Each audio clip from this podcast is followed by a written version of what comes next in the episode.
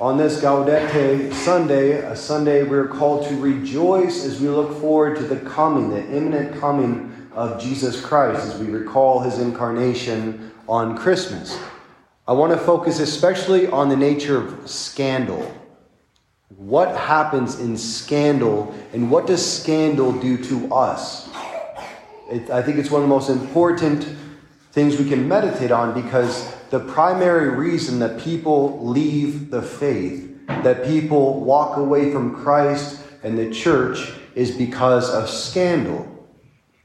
And John the Baptist's question is one of the most important questions I think he, he asked in his life. Are you the one who we should be looking for? Or should we go to another? Should we hope in somebody else? Now, this is a man, granted, who what his own birth was a miracle announced by an angel to a mother who was beyond her time to give birth. This is a man who leapt in his mother's womb just in the presence of Jesus when he was in Mary's womb. This is a man who went into the desert his entire life to be prepared to be a forerunner of the Messiah. This is a man who heard the Father say over Christ, You are my beloved Son, at his baptism, and saw the Holy Spirit descend upon him. And this is a man who told his own disciples to leave him and go follow Jesus Christ. And now he is in prison for something as arbitrary as preaching against divorce and remarriage to Herod. And he has the question on his mind Are you the one we were waiting for, or should we look for another? He came to a crisis of faith in that prison cell because who Jesus revealed himself to be was different from who John expected him to be, or at least his life situation, what it would be. Every single one of us will come to this point in our own life, in our faith. We think we know God. We think we know our faith. We think we have a firm understanding. And a crisis takes place, and all of a sudden, everything is thrown into question. And we find ourselves even asking Does God exist? Do you even know me? Do you even see my suffering of what I'm going through? That's when scandal comes into our life. We can be scandalized. One priest said it God is scandalously permissive. God allows a lot of suffering in life. And when that happens, what's really at jeopardy is our understanding of who God is and our faith. So even C.S. Lewis, he talked about three stages of love that can be applied to almost anything in life. That when your first stage is illusionment. So you, you project all the, the perfect features on the other, right? That's where a lot of the catechumens are right now. They're coming in, and the Catholic Church is going to be this perfect refuge away from a fallen world. And I'll finally be in a place of light against the darkness, right? And then you have the time of disillusionment. And that's where the facade breaks down. This happens in relationships. You get in a relationship, you fall in love, you become infatuated, the other person is perfect, and then the disillusionment happens when you start to see them for who they really are. No longer the projection of what you thought they would be, but you experience them in reality. And that's where a lot of people break up. That's where a lot of relationships end. That's where a lot of people can lose their faith. But C.S. Lewis says if you stay in the relationship long enough, if you make it through the disillusionment, you'll become re illusioned on the other side. You'll see the other person for who they are in themselves, not just a projection, but then you can love them in reality. It's the same thing with the church. People come in, they're illusioned, then they become disillusioned when they see the problems, you know, that we're still a bunch of broken people coming together, calling ourselves sinners and, and striving for salvation. And then if you stay in that relationship, you become re illusioned in the faith. So, scandal, though, this means that it's the word scandal actually means stumbling block.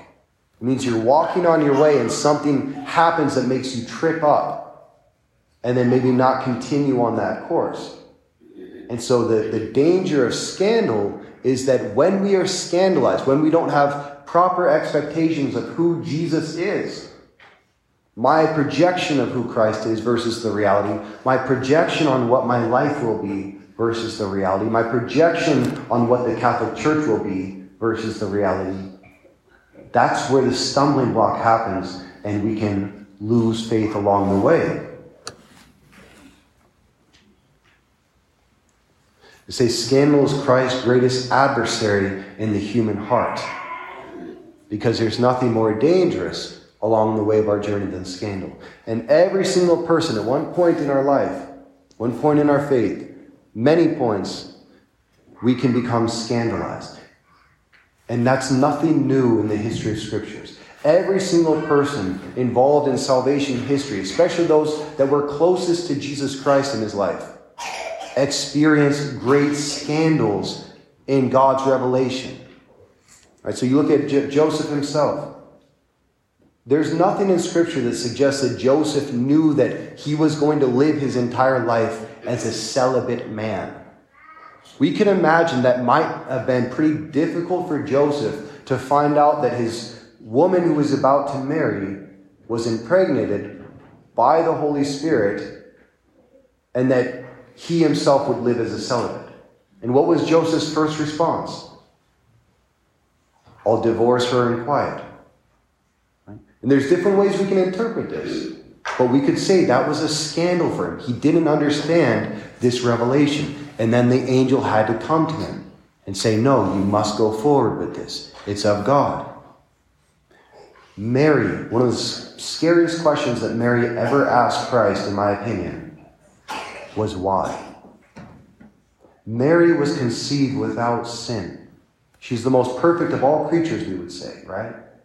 And yet, when Jesus left them, when they visited Jerusalem and went into the temple without them knowing, Mary and Joseph searched for three days and found him in the temple and said, My son, why have you done this to us? Even a woman without sin has to ask God why. So it means that it doesn't matter how holy we become, scandal will still be a part of our life. Uh, Jesus' own people, it says, literally, the reason that the Nazarenes rejected Christ in his public ministry was because they were scandalized at him. He was too ordinary. Right? The Pharisees were scandalized by Jesus because he, he cured on the Sabbath. He was too liberal for their point of view. The, many of the disciples left him when he preached about the need to receive his body and blood in order to have life within us. He was too radical. Right? And Jesus' response to them when they questioned, How can this man give us his flesh to eat? Jesus said, Are you scandalized in me? What if you saw the Son of Man ascending up to heaven? And still today, the number one reason many people do not enter the Catholic faith is because they can't come to understand that God would give us his own body, blood, soul, and divinity in the Holy Eucharist. John 6 6 6. Many of his disciples left him at that moment and no longer walked with him. The Eucharist continues to be a source of great scandal to many. Another great scandal, the apostles with Peter. The apostles all fled at the time of the Passion because they couldn't understand Christ's weakness. Peter himself, when, when Jesus said, I must go to Jerusalem, I must be handed over so that I might be uh, crucified and then risen on the third day, Peter said to him, Far be it from you, Lord, that this should happen.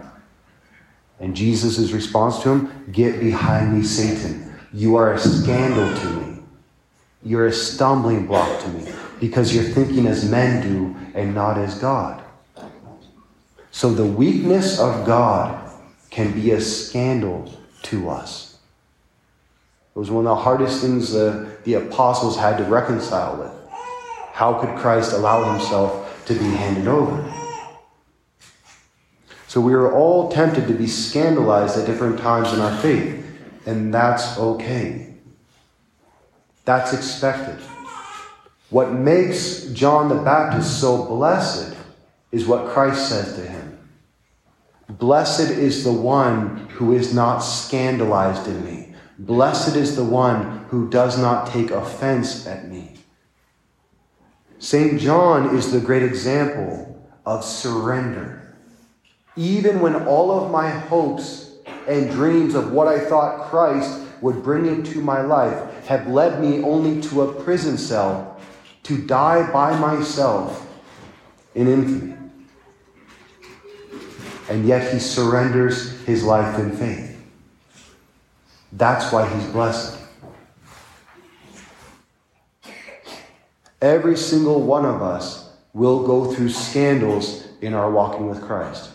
And some are scandalized, some leave the church because in our times the church will not bless homosexual unions, right? And the church will never bless homosexual unions. That's not on the table because we don't have power to do that. And then some are scandalized in the church because they say, we don't speak more clearly about this or condemn it.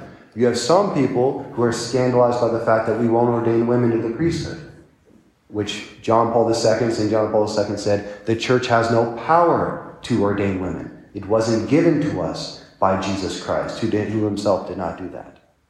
But then other people are scandalized in the liturgy alone just when you have a woman lector. You have some people who are scandalized by the church being too traditional, or the liturgy being too traditional, and you have some who are scandalized by the church being too traditional, or literal, liberal. Both ways.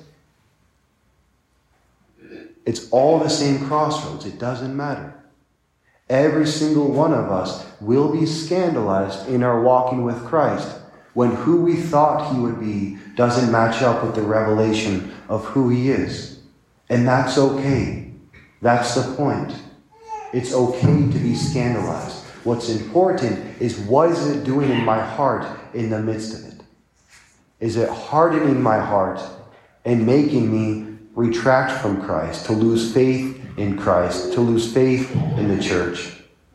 Or is it moving me towards surrender? So today we celebrate Gaudete Sunday, and we're called to rejoice as we look forward to the coming of Christ. And that's my challenge for us. It's a very practical challenge, very easy. But we all know some of the hardest times of the year are the greatest times of the year, which is Christmas. But there's also a lot of scandal that can happen within us when our expectations of what Christmas will be matches the reality of what it actually is.